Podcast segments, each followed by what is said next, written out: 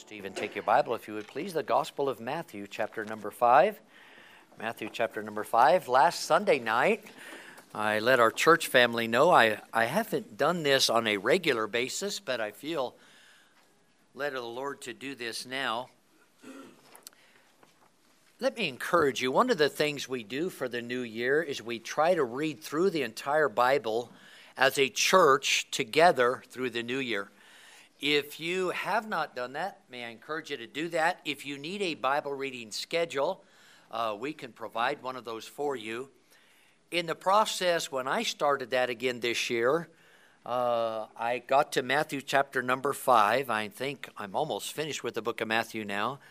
But when I got to the, I've read this chapter many, many times, and yet when I got to it, it's like the Lord said, I want you just to slow down. I want you to go back and study those passages. And so, both tonight, we started last Sunday night, both tonight, this morning, and tonight, and until we finish just the Beatitudes, not all the Sermon on the Mount, I, I want us to talk about characteristics of a consecrated Christian. Consecrated means I'm set apart for God's use. And God gives us in the Beatitudes the things that He's looking for. Do you want to be closer to the Lord? Amen. I do as well. Somebody said it this way uh, I want to soar. Uh, the book of Isaiah says uh, that if we get close to the Lord, we'll soar as eagles. Uh, and so this gives a characteristics to do that. Look in your Bible, Matthew chapter 5, and stand with me, please, as we read in unison together. I'm going to, each and every time that we speak on this, I'm going to read all of the Beatitudes. And so I want us all to read together uh, all of the verses instead of skipping. Begin in verse number one together, please. And seeing the multitudes, he went up into a mountain. And when he was set, his disciples came unto him. And he opened his mouth and taught them, saying, Blessed are the poor in spirit, for theirs is the kingdom of God. Blessed are they that mourn, for they shall be comforted. Blessed are the meek, for they shall inherit the earth.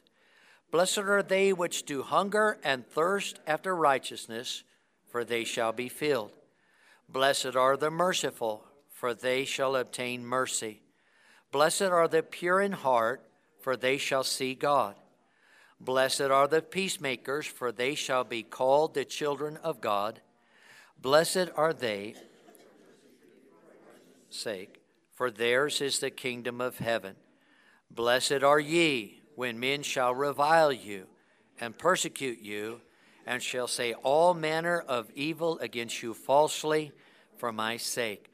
I want to talk to you about we're going to each, and tonight we'll take the second beatitude, mourn, and I'll talk. To, we're going to break this down, just kind of, uh, just take one thought and each and every message just dwell on that one thought. I want to talk to you this morning. If I'm going to walk with the Lord and be consecrated to Him, I've got to be poor. You said, Preacher, I don't like to be poor. I don't think it means what you're thinking it means. Let's look at it this morning together, please. Father, help us in this time. I thank you for visitors and guests.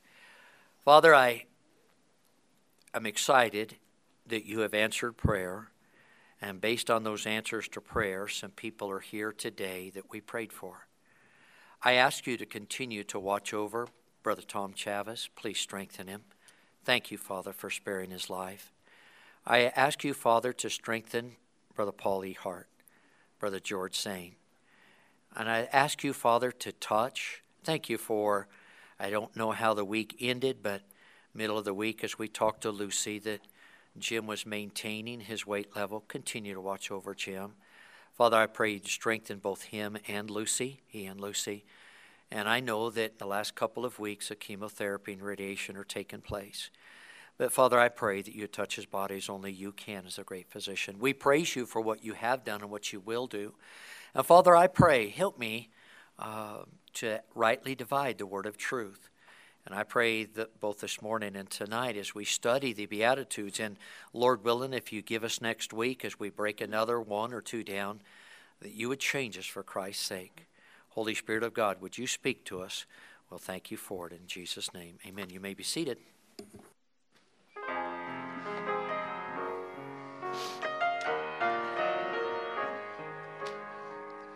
Oh, their lives to count for something, to leave their mark when life is through.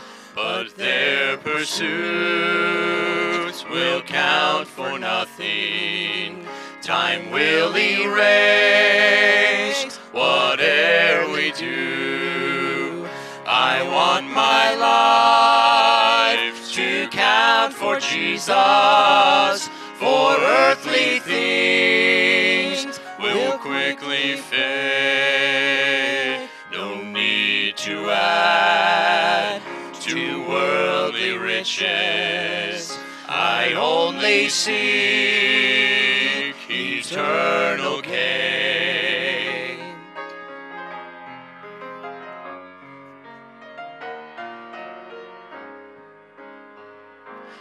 Inside my heart there burned a question What was I placed on earth here for? It truly was to build a kingdom, not of my own,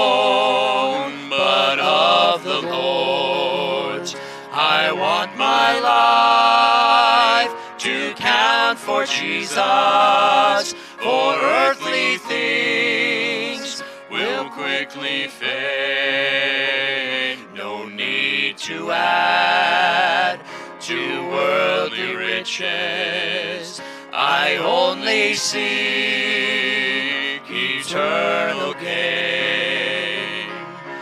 Only one life, so soon it will What's done for Christ will last. Only one chance to do His will. So give to Jesus all your days. It's the only life that pays. When you recall, you have but one life.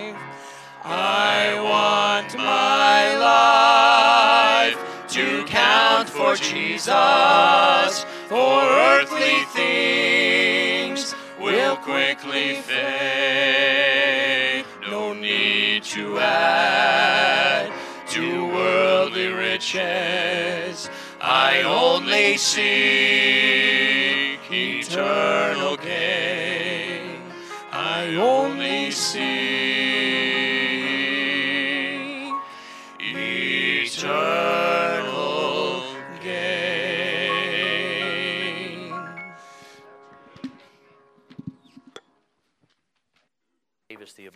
I've been fighting voice problems, and I think Brother Josh and Brother Stephen have as well. I'm thankful that song was scheduled for two weeks ago Sunday, and I praise the Lord for helping us to get through it. I want now. Let me say this to you. This is, uh, this is what I think we should call uh, expository preaching, where we just take a text, break it down, try to see what the Lord says to us. It's not topical, that we're not going to necessarily take a topic, although each and every message will deal with one topic. Once saved, each of us will determine to what level we are willing to pay the price and walk close to the Lord. If you're saved and you've trusted Christ as your Savior, your salvation is eternally secure. Not because I believe that or the Baptist Church believes that, although we do, but because the Word of God tells us so. But your salvation is eternally secure, but your relationship with the Lord is something you and I determine. How close to God do you want to get? This was, and it is said, this is the most famous sermon Jesus Christ ever spoke. And this sermon, is the most eloquent, powerful sermon that was ever delivered. Augustine described it as a perfect standard for the Christian life. Dietrich Bonhoeffer said this in his classic book, The Cost of Discipleship. He said this On this mountainside, the message of mankind, the message to mankind from the great Savior, makes the greatest influence outside on the Christian faith. And those who not, did not trust our Savior also looked at this as the Beatitudes or the Sermon on the Mount, and they were affected by it. Gandhi based his political approach on the words of the Beatitudes and the Sermon on the Mount. Hitler and his followers spent a lot of time attacking each and every one. Hitler didn't want any poor minded people. Hitler didn't want people in his those that he was going to lead to mourn, to be poor in spirit. So he attacked it viciously. So, any way you look at it, the fact the Sermon on the Mount has had more impact than any other sermon that has ever been preached. But I want you to look at the setting. If you go back to verse number one, it said Jesus saw the multitude and he departed into a mountain to pray. Can I say this to you? Can I encourage you to have a spot that is just yours and the Lord's? Just you and God. If I go back to Hyles Anderson College, where I graduated, my wife and I both, there's some sacred spots on that campus. If I went to off of the campus, what we call Baptist City, I would go to, they were letter dorms. There were only, I think, 10 dorms there, so A, B, C, D, E, F, G, well, whatever, whatever the 10th letter is. I can go to H dorms, and I can walk in if they still look to the same four dorm rooms with two men each on each dorm. I can go to the back dorm and I can find a sacred place where God heard and answered so many of my prayers. As Kathy and I began to courtship, I could take a walk around the lake, as Kathy and I often did. I could find a, a, a, a bench uh, that swung out by the lake where a lot of the couples went and just had some alone time together. And as we talked about life and what God was leading us to, those are sacred places. Do you have such a place? Because you need it. Jesus did. Oftentimes he departed. Now he's up in the mountain. It's just he and his disciples. But here's what was happening Christ's ministry had begun to blossom and snowball, and, and people were being brought to him to, to heal him, and he healed them, and he opened blinded eyes, and he raised the lame, and all of this, and his word started to just spread and his fame spread. So now he's pulling apart and he's taking some time with his disciples. And he is saying, I want to spend some time with you because you, in, in just a matter of days, you are going to be asked to turn the world upside down. And your ability to do so is based on your relationship with me. I want to begin by pointing out these words in the statement Blessed are the poor in spirit. Let's look at the word blessed. I have said myself, and I think I've heard others say, that the primary root meaning of the word blessed or blessed is happy. And that, why that while that is true, it's not the primary meaning here in the, in the Beatitudes. Because happiness is subjective, right? You could be happy today. Uh, if you if you if you went home tomorrow and you went to your mailbox and you got a letter and it said something like this and it was written from a lawyer a lawyer's office and it said something like this i represent and there was a name there and little did you know that you had a rich aunt or uncle grandma or grandpa that just passed and they left you a million dollars are you happy because if not, I'll take it from you. And so you I don't want you to be unhappy. But you're happy, aren't you? But the million dollars is gone. Your happiness wanes, doesn't it? Happiness is subjective. All right? It's based on circumstances. And this is not a feeling. The Lord is not saying, I want you to feel happy. This word blessed, and I've studied this and studied it in the last couple of weeks. It simply means this in the Greek it means to be approved of God, to meet God's approval.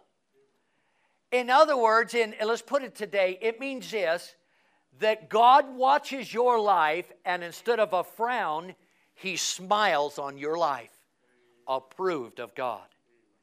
Now, so when every time, and I'll remind us of this, when we look at this, whatever beatitude, it doesn't necessarily mean happy as much as it means approved of God. I ask you this Are your finances approved of God? Are your relationships approved of God? I had a, a man, I don't know him, his name Morton Fertel. I don't know Brother Bliss or Brother Fine or some of you men know this man. I don't know how he got my email address or I got his. I don't even know if the man's a Christian. But he helps build strong marriages. I got a message from him this week, an email, and he said this We're just kind of yawning, aren't we? The president's son is dating Kimberly Guilfoyle. But he was having an affair with her before, while his marriage is still intact. And then we look and enter the richest man in the world, Jeff Bezos. Has been married for 25. This is Morton Fertel telling me this. I'm not, don't get mad at Pastor here. He's telling me this. Why do we do this? We applaud Mr. Bezos. We applaud a young Mr. Trump because he's found a new love. And nobody is standing and saying, wait a minute, is it not still adultery? They're married. You see what I'm saying? So I, I think about this. When we look at this and we think about this, I know that they tell us, Pastor, if you want to fill the pews, you better not preach that. The number one man who's training more preachers in America than any other young man said this don't preach on sin. Can I say this to you? If it's in this book, we've got to preach on it, and we should. I want you to come and I want you to be blessed. And I believe that if you listen as the Holy Spirit has led me in my heart and, I, I, and we take the Word of God, I think you will be blessed. Now, I want you to understand that these facts are positive. He's not saying, here's what you, in order to walk close to me, to be consecrated, to soar like the eagles, you've got to be really, really poor. You've got to mourn. You've got to be down and out. These are positive statements. They're more do's than don'ts. How come the world that doesn't know Christianity thinks that Christian faith is a bunch of don'ts? Do's and don'ts. You know what? I think about this. Once you get saved, the do's and the don'ts don't bother you, do they? They don't. It's kind of like, have you ever gone? I think they have one in San Diego. They have one up north somewhere, Michigan, Chicago, somewhere in that area. Have you ever gone through a through a a drive through safari type park. I, I, I, was watching one recently and they had signs like this this park. It said this no hunting, no fishing, no camping, no picnicking, no trespassing, no hiking, no photography. This is your park, enjoy it. So some of you are saying, preacher, I don't want to, I don't want you to dip into the Beatitudes because it's a bunch of don'ts. No, no, no. It's a bunch of do's. And if we do these things, we're going to enjoy our walk with God. So we look at this. What exactly does poor in spirit mean? I think the best way to get that answer is to rule out the misconceptions of what it does not mean. It does not mean low self esteem. It doesn't mean beat yourself down. It doesn't mean you've got to act like a Christian. You've got to, you've got to act like you've got to eat, eat oats through a stovepipe. Your jaw's dragging. You don't have a smile on your face. You never tell a joke. You don't, and when somebody tells a joke, you let them have it because you can't laugh because we're poor in spirit. That's not the Christian walk. It's not the Christian walk. Did you laugh this week? You think Jesus laughed? I was with Marvin and Agnes yesterday, and a man was conducting a meeting, and he said this. Now, don't get. He said, My sister sometimes is, in, is intellectually challenged. He said, She smokes. And one time she was pumping her own gas. She pumped the gas, and some of it splashed back on her, on her coat or her, her, her whatever she was wearing. And she got in the car and lit a cigarette. Guess what happened? Woof! Her hand caught on fire, so she jumps out of the car and she's waving, trying to get it out, and a policeman came and shot her. You can't wave a firearm at a police officer.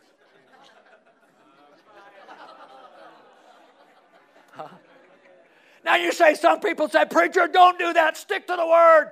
Don't ever use humor. I believe this honestly. God gave us a sense of humor, didn't He? Huh? So it's not saying don't ever laugh. It's not saying that we should we should beat ourselves down. It's not saying to pretend to have mock humility. It's not saying that. It's not saying not to have material goods. Let me prove to you that's wrong. Because God tells us in Luke chapter 6, verse 38, say it with me if you know it give, and it shall be given unto you. So God said, now if we don't have any means, we're poor, we don't have any means to give to either to God or others, how can we give? We can't. So God is not saying, it does not mean that God is against wealth or the, the making of money. I want you to take your Bible, Psalm 37. Go with me very quickly. So then, what does it mean? The fact of the matter is this I'm going to give you a point blank statement. God does not sanction poverty in this biblical message. He's not saying, I want you to be poor. Psalm 37. Watch verse number, read together verse number 25. What does it say? I have been young and now am old, yet I have, I, have I not seen the righteous forsaken, nor his seed begging bread. So we know this. That's Old Testament passage. The New Testament, the, the uh, Beatitudes back it up. He's not saying drain your bank account. He's not saying take a vow of poverty. That's misconception. That's not what he's saying at all. He's not saying, now back to Matthew chapter 5. So what is he saying? I'm going to give you as close as I always get myself in trouble when I dip into the Greek just a little bit. I've studied this. Follow with me. In this, there's two words. If you look, some of you may have a Strong's Concordance. There's two words for poor in the Greek language. Let me give both of them to you. The first is the Greek word penes. And it means this it means a person who has a meager living, they barely make it paycheck to paycheck. They don't, they don't live frivolously. It's just paycheck to paycheck. They don't have a big fancy car or a house. Penes. That's one word. It's not used here. Poor in spirit is not, penes is not used here. The other word is ptochos. What does this one mean? It means that is a person that has no resources and you are totally dependent on someone else. Let me give you an analogy. When we think of Penes, think of the woman, the widow, who brought how much money to the offering and, and put it in the offering? How much? Two mites. She was Penes. She had very little, but she brought of her, not of her treasure, she brought two mites and cast it into the treasure. She was Penes. But she was not, according to the Greek language, she was not ptochos because she had something. She was eating. Now, I want us to think of Lazarus as ptochos. And everyone here, when we think about this morning, to be poor in the spirit, I want you to think of yourself spiritually where you are. Are you the widow woman that you've got some spiritual things yourself and I can kind of do this thing. I just need the Lord to kind of come along and sanction what I'm doing. Or you like Lazarus. I have no power of my own. Without me, Jesus Christ said, ye can do ptochos. Nothing. Brother Colin, you can't teach that Sunday school class. Brother Bliss, you can't, and I can't, and Brother Fine, we can't be that associate pastor. You can't work the altar. You can't do anything that God has called you to, ptochos, until and unless you're poor in spirit. Totally bankrupt without Him. Are you the widow woman that cast in the two mites?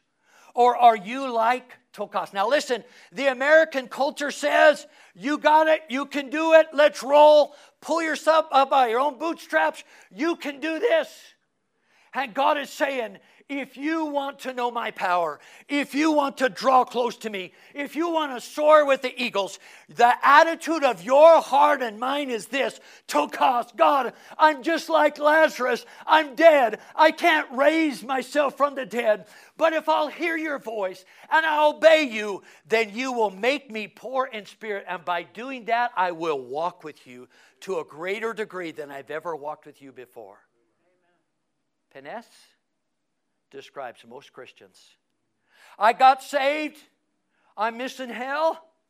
I got a good life. And you know what? I, occasionally I get a prayer answered or two. God, just come go with me through life. You'll never know God like you want to know God. I'll never know God until it comes to the place where I am ptochos. I have nothing. I can tell you times in my life, and I pray that this is an attitude of my heart still to this present day. After seven years of Bible college training, in our first stop in ministry, I meant this with all of my heart. We candidated a church in Louisiana, and they called us. And I remember going there, and I told my wife this don't unpack the boxes. As soon as they find out I can't teach, I can't preach, I can't do what they called me to do, they'll ask us to leave. Sweetheart, don't unpack the boxes. And I knew that's what was going to take place. But each and every day, every before I ever stood up for the first time, they gave me an office. And Brother Bill, I found my place in that office. And down on my face before God, I didn't come to him and say, God, I'm penes. I have some ability, but I need you to just add. I said, Lord, I am ptochos. I have no ability. I have no power. I can't stand to do what they've called me to do. God, would you come? Would you be my lips? Would you come? Would you meet with these folks? And lo and behold, after the first time, young couples, they're easy to please. Had that class, and some of the young couples said, Man, Brother Rogers, that was good. We'll come back next Sunday. I said, You mean it? really? You're coming back? Yeah. And can I say this to you?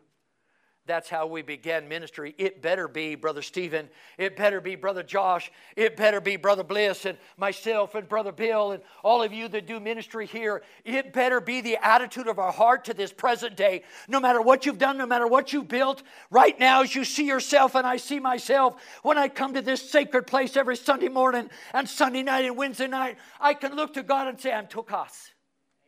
I have no power. I have no ability. I have no way to do what you've called me to do. But God, if you'll come and through your spirit and through your word, if you'll speak and you'll move, then God, something will be done for eternity. Let's go further.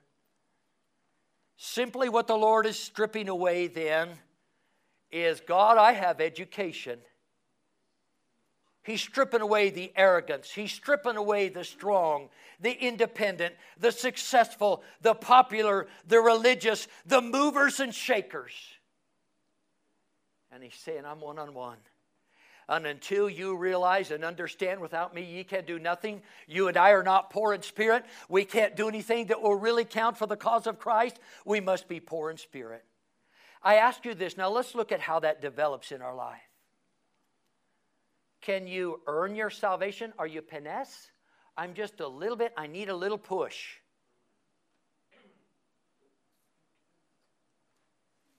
We're ptochos. You can't save yourself. I can't save you. The waters of baptism can't save you. Truth of the matter is, each and every one of us, by birth, we are separated from God because of our sins and a holy God. And before Him, we have no bearing, no standing. But aren't you glad that one named Jesus Christ, the eternal begotten Son of God, came and lived a sinless life and died on Calvary's cross? And when he said, It is finished, now his offering, his sacrifice can become ours. It's not that I just need to turn over a new leaf, be a better person. We are ptochos. Can we do just enough to get into heaven? Look in your Bible, Psalm 40. Can we do just enough? To get into heaven? Are we penes? We just need to be a little better, and God surely will let us in. In your Bible, in Psalm chapter 40, and look at verse number 17. David describes himself. He uses as close as we can get to the Hebrew word, our Greek word. I am poor and needy. Was David poor? No, he was not poor. But in spirit, David is saying, God, I've got, I've got all this treasure. I have this might. I have everything. But Father, the truth of the matter is this. Now, watch what he says I am poor and needy, yet the Lord thinketh upon me. Thou art my help and deliver. Make no tarry, O my God. Now back to Matthew chapter number five.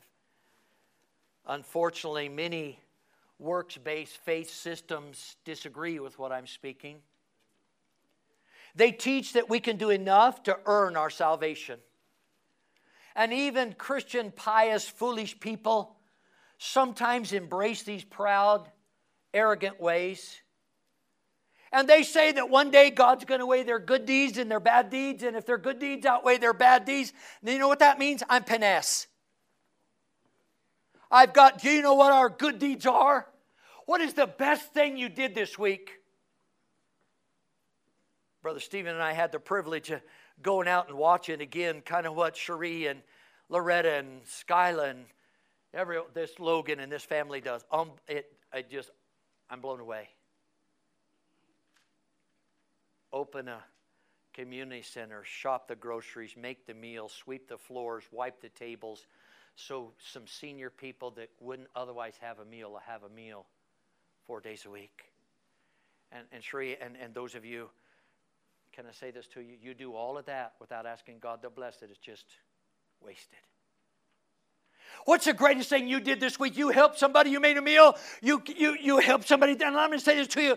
The Bible says in the book of Romans that all of our righteousness is as filthy rags. Let me tell you what those rags were. There were posts, there were lepers in that day, and the lepers had boils and sores, and they couldn't scratch pussy rags that dripped with those sores and went down. And the Lord said, Think about the greatest thing you can do. It's like those rags. Want to serve God? You want to walk with Him? You can't do penes. We've got to be ptochos. It means I have no ability, I have no, uh, uh, I have no reason for God to use me. This religion teaches that every good deed is a payment made. The problem is, how many of you got a credit card that's maxed out? Make the monthly payment and you may never pay it off. You made a payment. God, see what I did? See the good deed? he said, Yeah, I saw that good deed. It's like filthy rags. So, what does this mean? Theoretically, if we could pay for our sins, we're forgetting several things. Number one, we don't know the cost of sin, do we? We don't know the cost. What does it cost? I mean, the price. You think about this. You turn down, however, you come to church, wherever you go on the other side of town, What's what'd you pay for gas this week? How much a gallon? Two what? 17. Where did you get it for 217? Walmart, Walmart 217. All right, what'd you pay for gas? Ladies, could you tell me, Cherie, I'm sure you could. Could you tell me what a pound of hamburger cost? Could you watch this? We got prices everywhere. Here's what this costs. Here's what a gallon of gas costs. Here's what this car costs. Here's what this house costs. Can anybody tell me what sin costs? Sin cost the, the, the loving, only begotten Son of God to be nailed to a cruel cross. That's what your sin and my sin cost. We don't understand what sin cost. Number two, we think about this to make matters worse. Not only we do not know the cost of our sin, we don't know the occasion of our sin.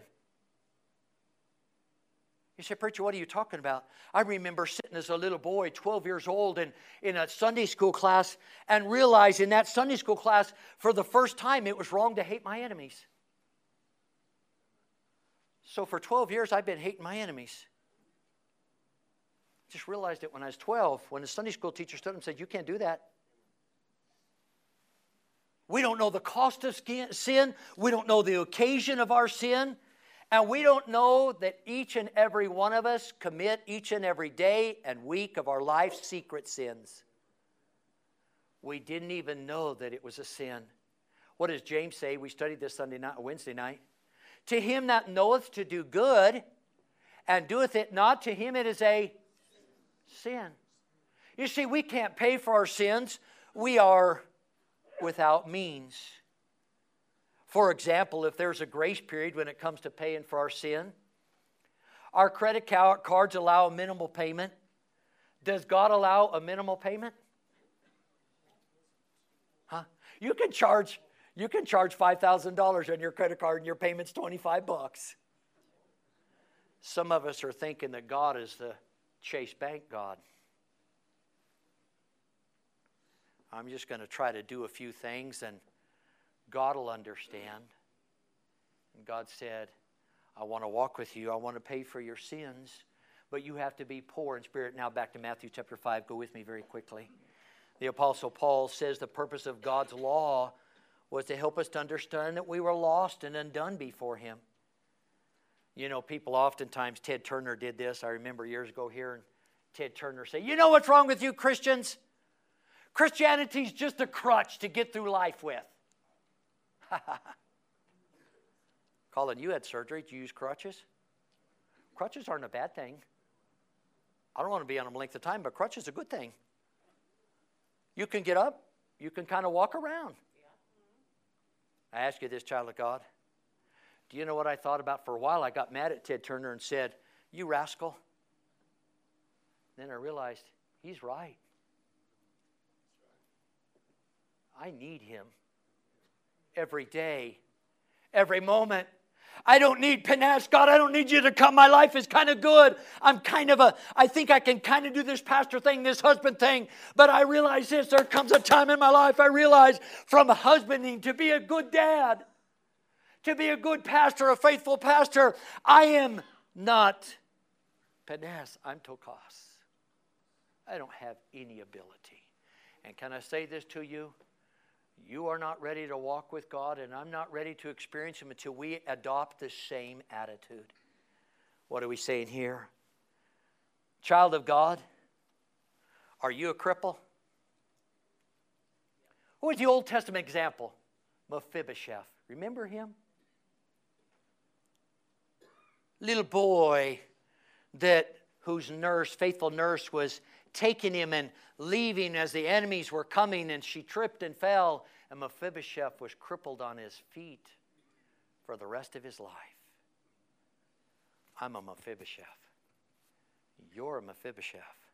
We're crippled by a fall, Romans 5 12, where by one man sin into the world, and death by sin. So death passed upon all men, for that all of sin. We understand that. We understand that we are, we are before God. I think let's wrap it up. Here's what it says being poor in spirit, that means I'm powerless. Is that you? Is, is there anybody here that would like to have God's power in your marriage? Is anybody here that would like to have God's power in rearing your children? Anybody here that wants God's power in ministry that God has called you to, then we understand this. In poor in spirit, we are powerless. In poor in spirit, we are spiritually bankrupt, helpless before God. In, in poor in spirit, we realize that we're moral and clean, and we're, uh, we have a personal unworthiness before God. Without God, our wings are clipped. We cannot soar. Let me show you the second thing. Why would Jesus begin his sermon with his particular beatitude being poor in spirit. I believe this to be true. The next one we'll t- talk about tonight is mourning. Let me say this to you you'll never mourn unless you're poor in spirit. And if you'll mourn, then you'll grieve over that mourning. You'll become meek. And if you're meek, you will seek and hunger the things of righteousness. And if you seek and hunger the things of righteousness, you'll be pure in heart. You'll be a, you'll be a peacemaker, but you're also to be persecuted. America doesn't like Christians. Did you read what I read in the Worldwide News this week? And I cringed. In the Netherlands, they're putting Christians and pastors in prison in the Netherlands for this. To have the audacity to say that marriage is between a man and a woman. It is coming to America. America doesn't like Christ, doesn't like Christians. And I say this to you to be poor in spirit, we have to understand our power comes from Him. You can't become a Christian unless you're poor in spirit. And once becoming a Christian, you can't be anything of God until you adopt this spirit. If you study world, uh, U.S. history, and I didn't realize this till studying for this lesson. Thomas Jefferson and James Monroe, two founders of our Declaration of Independence and presidents, were friends. Anybody know what Thomas Jefferson's house is named? Monticello. Any of you been there? Monticello, you been there? I would love to go. They say it's quite a place. I didn't know, but Jefferson built Monroe's house. And they were very close together, but here's what he did as a joke, he did this. He Jefferson intentionally made the front door of Monroe's house so low that Monroe would have to bow down as he walked through it. And as he walked through it, he saw Monticello. I didn't know that. Huh? Let's do an application. Preacher, I'm saved on my way to heaven. Are you walking with him? Do you feel his nearness? We've got to get so low that the Lord said, Okay, I see the attitude, the poor in spirit. You understand, without me, ye can do nothing. I ask you a couple of questions. How do we embrace this, this attitude? Number one, first, regularly, daily, ask God to see your sin as sin. Stop excusing sin. Say, God, I want you to help me and may I be convicted about when I sin. And God, may I see the sin as you. Secondly, stop comparing yourselves to others. Everyone in this room is better than someone else. True? Stop comparing yourselves. When Isaiah became Ptochos, when he saw in the year, I think it's chapter 7 of the book of Isaiah, in the year that King Uzziah died, I saw the Lord mighty and lifted up. And what did Isaiah say? Somebody help me. Three words. Woe is me. That spirit the reason God chose prophet Isaiah and, and used him in a mighty way, and the reason he took the, the, the, the coals off of the altar and touched Isaiah's lip, because Isaiah became poor in spirit and he said, Lord, I can't do this. I can't do what you call me to do. Woe is me. And God said, Okay, now you're where I want you to be. I'm going to end the lesson with this this morning. As a child of God, think about this. I want to soar with the Lord. I want to walk with Him. I want to know of His closeness, His nearness to me. I want to know what it is for God to work in my life. Here's where it begins poor in spirit. How do you look at yourself spiritually? Are you Penes? Like the widow? I've got something to give to God. Are you Ptochos?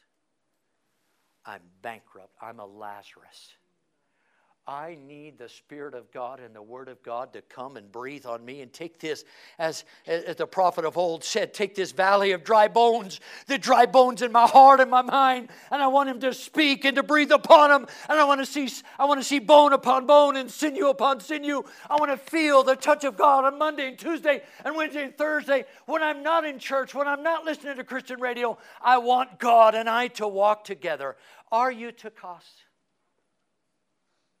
Are you willing to understand and bow yourself before the Lord and say, I need you? I need you every day, every hour, and every moment of my life.